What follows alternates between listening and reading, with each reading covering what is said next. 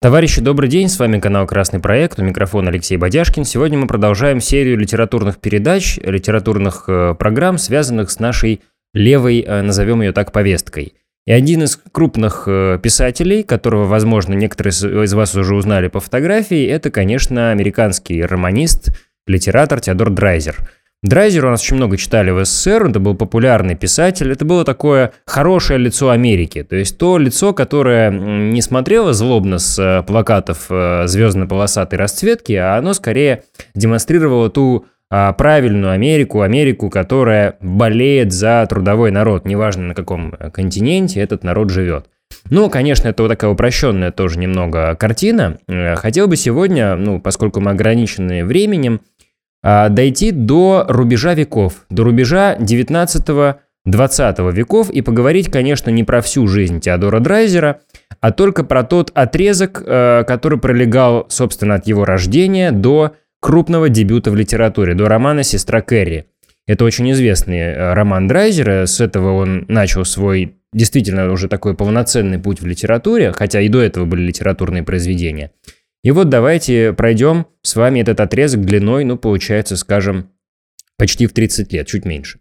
В 1871 году родился Теодор Драйзер. Начнем сразу с некоторых биографических моментов, а, даже с того, что было до его рождения. Отец его был эмигрантом из Германии в 1844 году. А, насколько я помню из источников, а, Желая избежать призыва на военную службу, в том числе, как одна из причин, эмигрировал, по сути, бежал из Германии, переселился а, в Соединенные Штаты, но США тогда пополнялись эмигрантами из разных стран, там был приток мощный а, не только, конечно, немецких эмигрантов, но и французских, английских, всяких. Но немецкая вообще община была довольно крупная а, в Соединенных Штатах. Ну и э, мать его, Сара Шонеп, она была из менонитов. Менониты, мы знаете, знаем, люди строгих э, правил – правила такие достаточно суровые, но по-своему справедливые. Это такая христианская, а, христианская, может быть, не конфессия, а скорее ответвление в рамках а, вообще э, вероучения. Но менониты традиционно считались сектантами, их во всех странах Европы люто преследовали на самом деле. Они были очень законспирированными, но у менонитов были свои особенности в религии. Э, некоторые из них, если так посмотреть э, объективно, отстраненно, кажутся даже весьма здравыми. Ну, например, а у менонитов нет, нету крещения младенцев. Человек крестится и принимает веру уже в сознательном возрасте. Это принципиальная установка. Ну, одна из установок. Ну, и так мы, э, значит, Сара Шнеп и, соответственно, отец его – они э, так или иначе встретились уже вот в этом новом свете, и в 1871 году, 27 августа, э, в городке под названием Террехот, это такое захолустье на самом деле, но не такое уж плохое захолустье, э, в штате Индиана, маленький городок, там рождается Теодор Драйзер. А Соединенные Штаты того времени это не современные Соединенные Штаты, это страна достаточно консервативная, с определенными строгими устоями, с э, впечатляющей, особенно по нашим временам, демографией, особенно если это речь идет о традиционной такой религиозной семье, Драйзер был девятым из десяти, внимания, выживших детей. То есть там в целом их было больше, но 10 из них выжили, и вот девятым был э, человек, которого мы сейчас видим на фотографии в уже гораздо более зрелом возрасте. В семье, в семье были строгие религиозные традиции. Менонитские традиции, пропущенные через сита материнского такого мировоззрения. Это одна э, ветвь его, наверное, таких традиционных э, устоев воспитания. Плюс строгие католические традиции от отца. Но отца не ладились дела, он получил очень серьезную травму на производстве. Он вообще был человеком с очень э, тяжелым и характером, и судьбой. Но вот у отца была такая идея фикс. Он очень хотел, чтобы Теодор Драйзер учился, как и его братья, э, в строгой католической школе. И там была даже такая развилка этическая в какой-то момент, когда выбирали школу, а семья сводила буквально концы с концами, заработки были просто ничтожные. Драйзер в детстве познал голод и говорил, потом вспоминал, что неоднократно мне приходилось голодать, и в виде блюда э, получать одну картошку в перемешку там с чем-нибудь еще. Но э, был выбор между, между школой э, государственной бесплатной и католической. И вот отец настоял, чтобы это было все-таки католическое, хотя э, платное образование, потому что вот считал, что это важно и необходимо. Ну, так, так часто бывает, я только отойду немножко в сторону, что а, религиозная традиция, неважно, католическая, православная, это еще не гарантия того, что религиозное мировоззрение останется с человеком до конца. Более того, бывает ровно наоборот, когда проходится какая-то черта, какой-то рубикон, и человек, наоборот, становится, ну если не лютым атеистом, то, по крайней мере, очень сомневающимся в разных догмах, в разных э, моментах мировоззрения. То есть э, бывает, что как бы происходит такой эффект от, от противного. А, мы видим фотографии, они будут в перемешку, как всегда это бывает, и некоторые из них буду комментировать. Фотографии, конечно, связаны с США, с американской культурой, там даже с кинематографом что-то будет. А немножко э, пару слов про фамилию. А, дело в том, что драйзер традиционное произношение, но а, и были разные варианты и в метриках, и в документах, и вообще в устном обиходе, в том числе варианты произношения фамилии. Кто-то называет его драйзером. В некоторых штатах США до сих пор говорят дризер, то есть скорее вот в таком ключе. А а брат его, например, его звали вообще Пол Дрессер. То есть Драйзер, Дрессер была вариативная фамилия в рамках одного и того же рода, одной и той же семьи. Поэтому вот, э, кстати, про Пола Дрессера, про своего брата, он потом напишет очерк «Мой брат Пол». А брат его, Пол, стал очень успешным а, артистом. Он выступал и даже гастролировал, он там а, пел песни и вообще был таким очень жизнерадостным, медийным человеком. Ну, добился определенного успеха а, на рубеже 19-20 века. А, Драйзер а, познал нужду, он знает, что такое голод, он знает унижение, и он видит Америку двух цветов, двух вариантах, причем уже в де- с детства. Он видит Америку роскошную и богатую, но сам он находится в совершенно другой Америке – он находится в, ну, почти что на краю вот э, какой-то социальной бездны, и семья его сводит э, концы с концами, как я уже говорил. Мать а, кормит одиноких рабочих, э, устраивая что-то вроде трактиров, чтобы хоть как-то заработать, стирает чужие вещи, пытается добыть хоть что-то, учитывая, что и у отца де- де- деньги шли очень а, вернее, дела шли, прошу прощения, очень неважно. Ну и на Теодора Драйзера, конечно, нищета воздействовала, с одной стороны, гнетущая, с другой стороны, очень сильная мотивация. Драйзер думает и знает, что он должен зарабатывать себе на жизнь. И он э, подрабатывает, конечно, так, так или иначе. Э, момент очень важный был в 1887 году, когда Драйзеру 16. Ну, такой вообще важный момент в истории, и не только Америки, в мировой истории. В 1987 году Ленин клянется а, отомстить за убитого брата Александра, идти, как мы знаем, другим путем. В этом же году Драйзер а, заканчивает среднюю школу в, го- в городе Варшаве. Я не оговорился, это Варшаве, Варшава в штате Индиана. Но мы знаем, что у американцев очень много таких забавных, ну не забавных, а похожих названий городов, как вот в Европе, да, у них там есть своя Москва, причем не одна, а, в разных штатах своя и так далее. Вот в Варшаве заканчивает школу в Индиане, потом он едет на заработки в Чикаго, кстати, с тремя долларами в кармане, то есть практически без а, особых, особых гарантий, но почти уверен, что хлеб насущный он себе заработает. Ну, отвлекусь на фотографию. Это американский кинематограф. Мы сейчас будем подбираться к теме культуры и вообще культурных образов, которые транслируют романы Драйзера. И хотя это не связано с произведением «Сестра Кэрри», о котором мы сегодня скажем, это одна из э, таких э, картинок, один из кадров, который показывает вот эту вот эпоху, с одной стороны, э, некого эстетизма, некоторого изящества, некоторой буржуазной роскоши, в то же время умение жить красиво и такая культурная культурная картинка, культурная репрезентация американской мечты, да, то, что называется American Dream, оно еще не выдохлось к этому моменту. Оно еще вполне себе жило и вдохновляло не только современников Драйзера, но и героев его будущих текстов.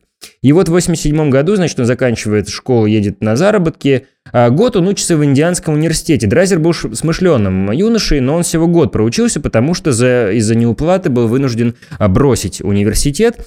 И здесь э, напрашивается сравнение с «Мои университеты», да, как у Максима Горького. И вообще, то есть мои университеты начались у Драйзера вне университетской э, такой среды, а жизнь сама стала его университетом. В этом смысле он с Горьким, в общем-то, довольно схож, потому что как Горький видел э, жизнь низов, так и Драйзер видел жизнь американских низов. Как Горький пробивался и буквально пробивал эти бетонные стены своим лбом, так и, собственно, Драйзер очень э, не сразу достиг литературного вообще и жизненного такого успеха. И хотя континенты разные и реалии совершенно разные, то мы видим, что смыкаются здесь биографии удивительным образом. Не случайно некоторые критики а, Драйзера называли американским Максимом Горьким, и такой даже вот эпитет применительно к нему существовал. В 1892 году у Драйзера начинается журналистская карьера. Он молодой человек, работает репортером в газетах Чикаго, Сент-Луиса, Питтсбурга, а впоследствии Нью-Йорка отчасти. И вообще уже критика демократии начинается в его а, и речах, и некоторых текстах такая как бы скрытая пока еще, ну, критика буржуазии, но при этом эта критика не не то чтобы классовая, просто он видит, что жизнь устроена очень несправедливо, да, собственно, ему и не нужно было объяснять, он сам вышел из этой несправедливости, а, плоть от плоти, что называется, но при этом он пишет очерки об, об историях успешных людей. У него была серия материалов, которая была посвящена людям, до, до, достигшим какого-то успеха. Не обязательно только коммерческого, возможно, успеха там на поприще литературы или музыки.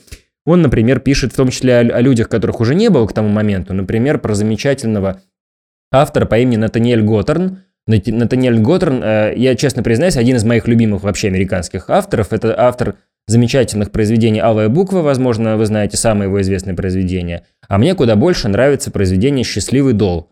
Э, «Счастливый дол» не такой э, распиаренный, как «Алая буква», и, по-моему, даже нет особой экранизации этой книги, но она в свое время на меня очень сильно эмоционально повлияла. Так вот, он пишет о Готтерне, о других великих американцев, он что-то пишет про Уолта Уитмана, замечательного поэта, который будет только всходить еще его слава. Ну, если я ничего, опять же, здесь не путаю, он писал и о поэтах тоже. Ну, в общем, там много было разных людей, и он становится редактором журналов. Он потом из репортерства переходит на, скажем, на более высокий этаж и пишет для, вернее, редактирует журналы, которые мы тоже с вами знаем. Это журналы Harper's Bazaar, Cosmopolitan, женские журналы. Да, Теодор Драйзер был редактором женских журналов.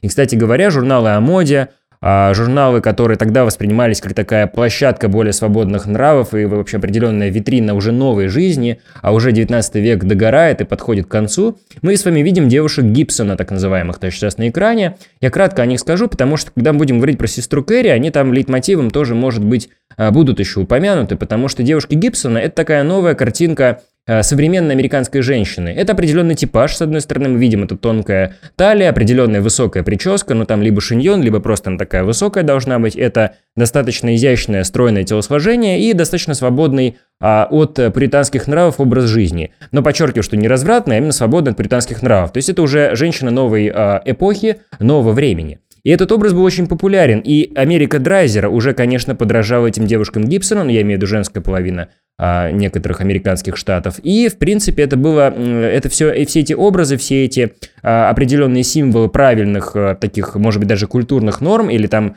а, то, что являлось модным, скажем так, оно, конечно, проникало и в те журналы, и там же и тиражировалось, и распространялось, а, которые Драйзер редактировал.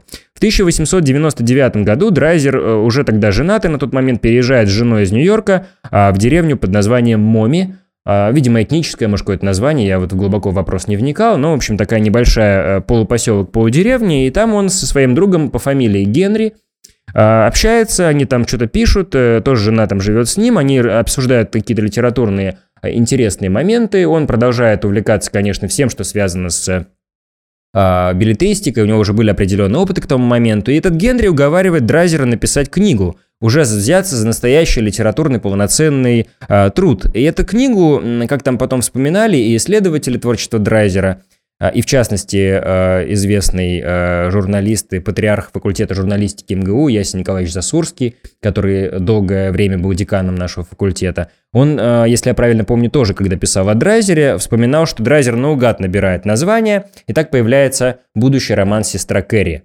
Сестра Кэрри – это то, о чем мы сейчас будем говорить э, до завершения нашего выпуска. Это его книга, которая э, показала, на что способен тогда еще 29-летний Драйзер. Вообще для 29 лет роман был очень неплохо написан. А, можете в переводе или в оригинале ознакомиться, и вы поверите, что это так и есть. И очень хороший, с одной стороны, простой, э, скупой, но при этом довольно образный стиль. То есть, казалось бы, это взаимоисключающие такие моменты, но сестра Кэрри роман, конечно, социальный, при этом психологический. Вот мы видим с вами тоже Америку уже другую. Это уже Америка не та, которая крутится вокруг, э, значит, роскошных э, яхт, разных там вилл, э, которая там приглашает этих любительниц, не знаю, там коктейлей, вечеринок и всего прочего на свои светские рауты, это Америка, которая находится рядом с социальным, ну не социальным дном, а просто простая, рабочая, демократическая. Ну, газетчики это вообще приметы того времени были и подростки, и там, не знаю, школьники, которые разносили прессу и продавали, это было явление вполне себе общемировое, тоже как э, штрих к э, портрету этого времени. А он начинает писать, как я уже сказал, сестру Кэрри, и в 1900 году на рубеже, на сломе эпох выходит этот а, роман.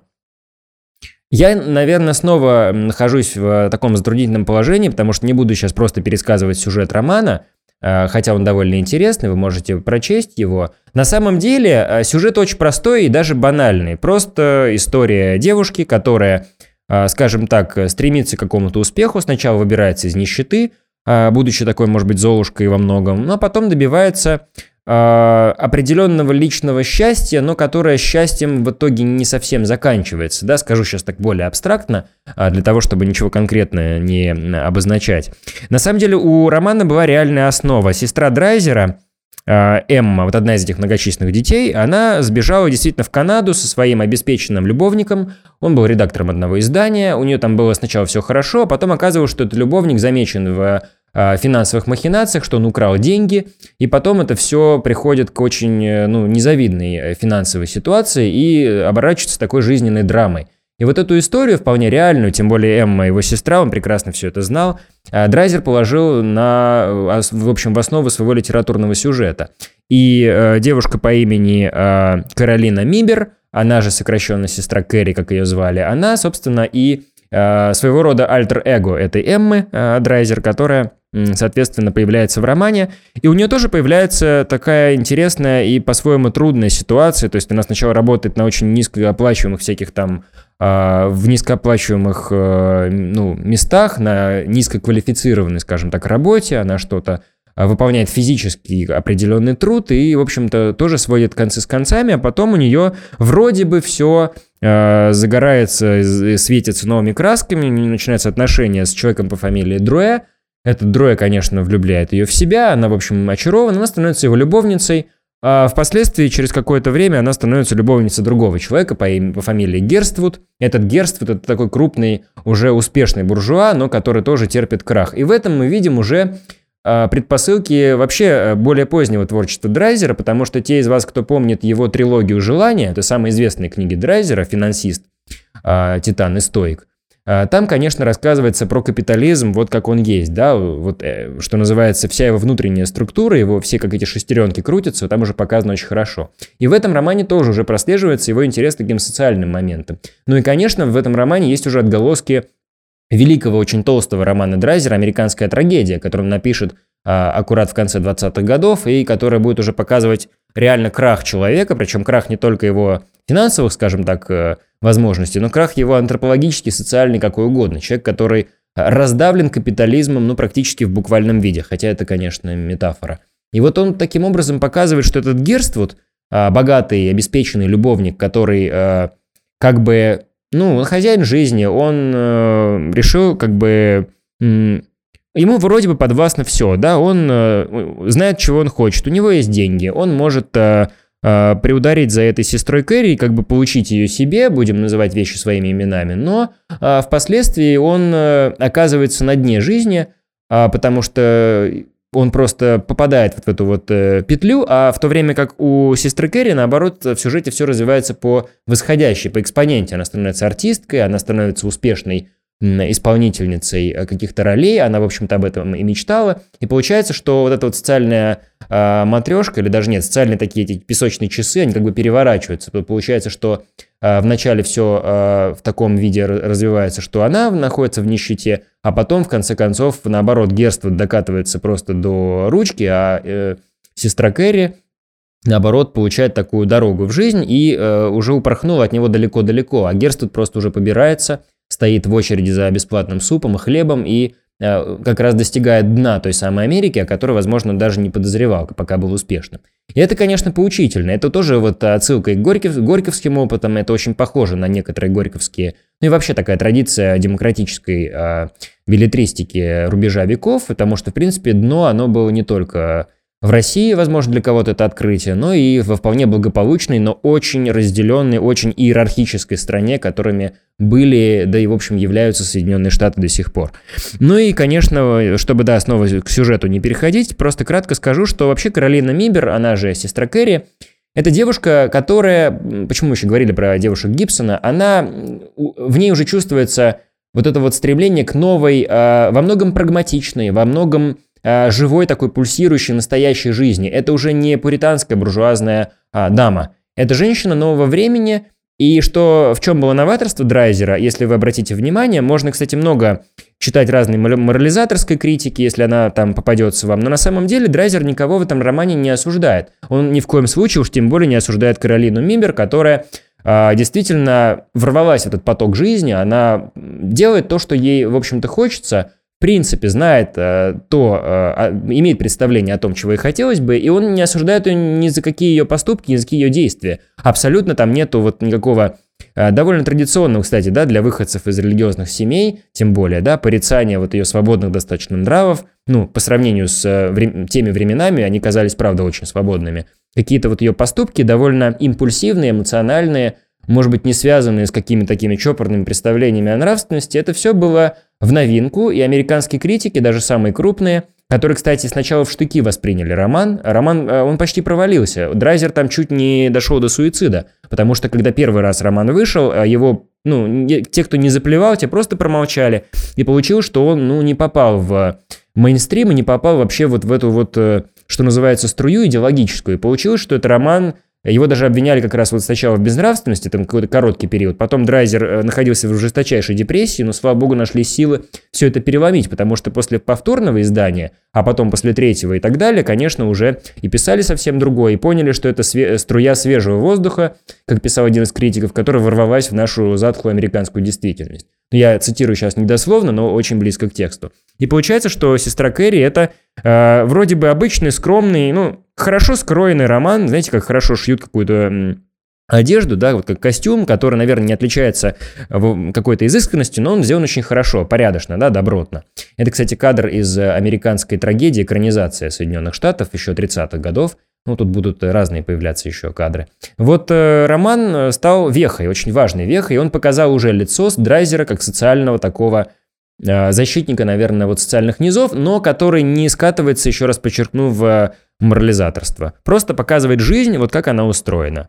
И вот эти вот их разные походы по работодателям, обивание порогов, когда сестра Кэрри ищет а, тех, кто возьмет их хоть на какую-то работу. Драйзер тоже все через это проходил, он знает, что это такое. Ее отношения с а, разными мужчинами, когда он увлека... она ими увлекаются, и как мужчины смотрят на женщин при капитализме, это тоже очень хорошо показано. И, кстати говоря, то, что ну, будем так честны, женщина является при капитализме товаром, это у Драйзера тоже всегда очень хорошо прослеживается. В этом нету э, такой дуболомности. То есть в этом вот буржуазном мире Драйзера, конечно, очарование определенное есть. Там есть определенный шарм, не будем скрывать. Это очень э, э, хорошо воспитанные, культурные, образованные, любящие красивую жизнь люди, да, вот, ну, как, наверное, вот в фильме Дольче Вита, да, у Филини, да, вот такая немножко картинка, очень... Я бы сказал, эстетская и очень, может быть, э, красивая с точки зрения вот именно внешней какой-то такой эстетики, внешнего антуража. А, и, но при этом это э, абсолютно чистое потребительство, да, чтобы не сказать жестче, есть э, разные синонимы этому слову. И это абсолютное торжество, конечно, вот этого товарно-денежных отношений, потому что, в принципе, человек, а, и у женщины особенно, она становится, в общем-то, товаром, а, товаром, которому лучше быть привлекательным для того, чтобы в жизни все было хорошо. И как бы у героев Драйзера это просто как бы это как бы их модус вивенди, это просто условия их жизни. И э, чтобы не говорить про финал э, романа, скажу просто еще отмечу некоторые штрихи, которые все-таки важны, и, возможно, если кто-то из вас будет перечитывать сестру Кэрри, они обратят на это внимание. Дело в том, что вот она хочет стать актрисой, да? А, благородная мечта, казалось бы, да? Человек хочет добиться определенного успеха, он хочет быть, э, она точнее, хочет быть успешной на этом сценическом поприще. Но о чем она мечтает? Обратите внимание, она мечтает о том, чтобы ей все время повышали жалование. Опять же, никакого осуждения, это нормально, хотеть хорошего жалования. Но она спрашивает у очередного там антрепренера или там, не, не помню у кого, в общем, того, кто нанимает ее в очередную э, э, актерскую труппу, о том, а сколько я буду получать. Ей говорят, вы будете получать 34 доллара или 35 долларов. И она просто, она она в восторге, она до этого получала 12, тут ей предлагают такую сумму, да, а потом эта сумма еще почти удваивается. И вот то, что она видит свой э, путь э, и свой успех в том, сколько ей будет, будут давать за выступление, это очень показательно, потому что тут уже речь идет не про творческую мечту, ну, которая была вроде бы изначально, а про мечту быть успешной. И вот этот вот успех, американский успех, он имеет, конечно, две стороны. То есть, с одной стороны, это успех и желание жить хорошо, вполне законное желание. А с другой стороны, вот это, вы знаете, а, ну, абсолютно мещанское болото, да, потому что она потом понимает, что жизнь, в общем-то, она состоит из э, каких-то очень мелочных вещей, она сама разочаровывается и в себе, и в жизни. Ну, я не буду, опять же, я все время неизбежно прихожу к каким-то вещам из финала, но я э, стараюсь как-то завуалированно о них говорить. Вот. Ну и, соответственно, то, что с Герстедом произойдет, тоже будет очень показательно. там есть одна метафора, вот тоже, наверное, увидите ее в книге. Ну, эпизод, который можно считать метафорой. А, э, Эмма, ой, то есть не Эмма, я оговорился по Фрейду, это Эмма, это сестра Драйзера. Каролина, конечно, сестра Кэрри, она раскачивается в кресле качалки а, несколько раз в тексте. И это кресло-качалка, как вот писали тоже и критики, и э, Засурский об этом писал, тоже некоторые другие исследователи. Это метафора вот этой вот э, бесполезности жизни. Качалка вроде бы движется, да, но она движется в никуда, она на самом деле стоит на месте. И вот то, что она раскачивается на этой качалке, на самом деле находится в этом вечно загустевающем болоте, ну, где самое главное просто, ну, получать как можно больше удовольствий, да, а удовольствия при этом э, утекают сквозь пальцы, потому что все удовольствия, они, к сожалению, очень скоротечны в жизни, и поэтому нужно больше удовольствия для того, чтобы, ну, как-то чувствовать себя хорошо. Тут еще пришла мне в голову параллель, вот я тоже ближе к завершению о ней скажу, я, сейчас, я об этом не думал, вот сейчас мне показалось, что здесь есть, э, как ни странно, сравнение, конечно, с другой Эммой, но не с Эммой, которая сестра Драйзера, а с Эммой Бавари из э, романа Флабера «Госпожа Бавари». Конечно, я говорю, совершенно разные женщины, разные эпохи, но Эмма Бавари, она ведь тоже хотела успеха, красивой жизни, а она хотела любви, в конце концов, она хотела и жизни, и наслаждений, и она хотела жить так, как ей хочется. И тоже как бы финал, если мы помним с вами роман э, «Госпожа Бавари», финал был очень э, незавидный, прям скажем. Поэтому у Драйзера есть э, как некоторые предшественники, вольные и невольные, так и будут, я об этом скажу в следующем, наверное, выпуске, последователи. Тем более, что мы и в жизни Драйзера добрались только до самого-самого начала его литературного творчества. В общем, «Сестра Кэрри» это был такой очень хороший и очень достойный старт, э, который потом принес ему э, ну и славу, и возможность прославиться еще больше – и в качестве такой немножко грустной а, ремарки, уже совсем, чтобы вас сильно не отвлекать, скажу, что у меня был разговор с одной моей хорошей знакомой, которая долгое время жила в Соединенных Штатах. Она жила в штате Юта. А, Юта – это мы знаем штат, где живут мормоны. Не менониты, как родители Драйзера, а там мормонская община очень а, мощная. Ну, кто помнит фильмы о Шерлоке Холмсе, можете вспомнить, там был этот э, Джефферсон Хоуп, у которого была невеста, значит, из Юты, ну, которого Карач... Караченцев играл этого персонажа. Вот моя знакомая, которая жила в Юте, она там э, общалась с одним человеком, который был э, очень хорошо образован, у него было, ну, в смысле, он, по-моему, кажется, преподавал что-то у ее знакомых в каком-то из университетов, это был э, преподаватель какого, какой-то дисциплины, и у него было, по-моему, юридическое высшее образование, как минимум одно, а может быть даже два, в общем, образованный человек. И как-то я вот в диалоге с, с этой знакомой спросил, что-то вроде того, а какое у него любимое произведение Драйзера, что он вообще любит из Теодора Драйзера. Не помню, почему пришло, пришло мне это на ум спросить. И потом она у него спросила и вернулась ко мне с ответом. Она сказала, что а он не знает никакого Теодора Драйзера. И тут я немножко подвис, и мне стало это удивительно. Я сейчас абсолютно не в, ни в каком там, не в том ключе, что там американцы тупые, ничего, ничего не знают, абсолютно не в этом дело. Но меня это удивило. Образованный человек, очень неглупый, достаточно умный в своей области – не знает вообще, кто такой Теодор Драйзер. Это, видимо, тоже норма. И, с одной стороны, это очень грустно, действительно, потому что это крупный писатель, если не первого, то, наверное, почти первого эшелона, а, по крайней мере, в масштабе Соединенных Штатов, да и не только. А его вот могут не знать даже люди образованные. И это лишний повод задуматься, как, э, ну, я не знаю, Сик Транзит Глория Мунди, на самом деле. Хотя я думаю, что все равно его будут помнить, будут писать о нем, будут его читать, конечно, потому что вот трилогия желания, о которой, возможно, скажем в следующий раз – она уж точно достойна прочтения, особенно в, в нашем окружении как бы уже российского лютого капитализма, который как бы подталкивает вот к собиранию такой домашней библиотеки. Вот. И, соответственно, что я хотел еще сказать. Да, в принципе, наверное, о Драйзере почти все. А, его очень любили у нас, а, его у нас издавали очень массово, были огромные тиражи, но вообще советские тиражи были очень крупные по сравнению с, с нынешними.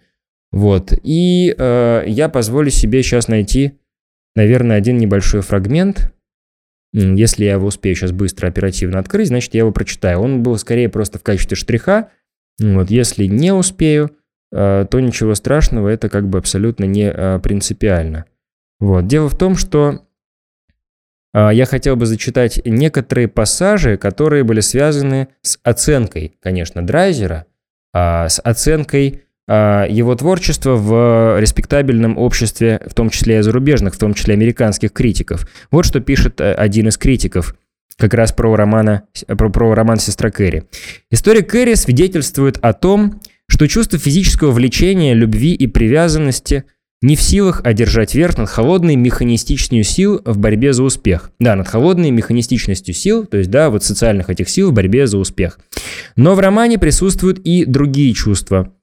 И там на самом деле очень важно еще тоже этот тезис, я немножко промотаю – а, вот он пишет, этот критик, что пафос связан с успехом, да, и что сидеть часами как раз раска- раскачиваясь в качалке, то, о чем мы с вами говорили, было одной из любимых привычек самого Драйзера, между прочим, сидеть и раскачиваться, но здесь это становится метафорой, что успех и катастрофа, успех и поражение, они могут оказаться обратимыми категориями в логике жизни. Ну, вот такой американский писатель Уоррен, а, он и писатель, и критик, у него была потом книга «Дань Теодору Драйзеру», она вышла в 71 уже году, у нас ее тоже на русский язык перевели, а, цитаты, да, процитирую немножко сумбурно, но просто прокомментирую еще, что вот, вот эту вот всю механистичность этого мира и то, что этот мир, как маятник Фуко или как кресло-качалка, просто раскачивается, но при этом стоит на месте, и то, что без каких-то социальных изменений а, с этим болотом ничего не произойдет, это тоже мысль, которая у Драйзера всегда прослеживается. И в стойке, в финансисте, в Титане, при всем очаровании капитализма, которое тоже есть у Драйзера, очарование успеха, да, и людей, которые зарабатывают деньги и умеют эксплуатировать, э, они почти поэты в своем этом, э, поэты в бизнесе, поэты, поэты своего успеха, но при этом, конечно, абсолютно социальная вот эта вот э, нота справедливости, она, конечно, звучит и, в общем-то, для Драйзера всегда было характерно. Драйзер умер в 45 году, а, да, в 45 ну, после, получается, вот в последний год э, Второй мировой войны, а, Драйзер был э, под конец жизни, я, кажется, не ошибусь, если скажу, что практически под конец жизни он вступил в американскую компартию. А, я думаю, хотя не могу утверждать, что это был осознанный его шаг. Это был шаг, тем более, предпринятый совсем не сразу, довольно поздно. Он, в принципе, принял такое решение. И компартия в США, мы с вами знаем, она никогда не была массовой и уж тем более сильной. Но это был принципиальный выбор, и я думаю, что его и жизненный путь, его литературный опыт, его общение с советскими, кстати говоря, людьми, и его какой-то, наверное, интерес к советской жизни, и вообще интерес к тому, что представляет собой этот эксперимент по построению социализма, а, наверняка натолкнули его на то, что правда на этой стороне, и он сделал такой этический и очень принципиальный для себя выбор. А, и сейчас, э, возвращаясь к человеку, который не знал Драйзера, абсолютно не пытаюсь его заклеймить, тем более, что это очень образованный, умный человек э, с юридическим образованием. Конечно, таких людей полно и сегодня, я уверен, которые Драйзера не читали, а ведь когда-то в советское время это был такой, ну, писатель, за которым там можно было постоять пару очередей в вечернее или в ночное время для того, чтобы получить этого Драйзера и в нагрузку что-нибудь еще менее интересное, но для того, чтобы приобщиться а, к настоящей, очень хорошей, качественной литературе, э, которая при этом и классовая, и хорошая, да, то есть одно другого совершенно не исключает. А, большое спасибо за внимание. Возможно, вернее, я планирую, хотелось бы э, поговорить о второй половине жизни Драйзера и, конечно, о его трилогии «Желание», наверное, в следующий раз. Ну, не столько о трилогии, не пересказывать ее, а поговорить о, а, значит, его некоторых еще идеях, которые он в своих текстах нам транслирует. Большое спасибо за внимание и до встречи в следующих выпусках с точки зрения марксизма.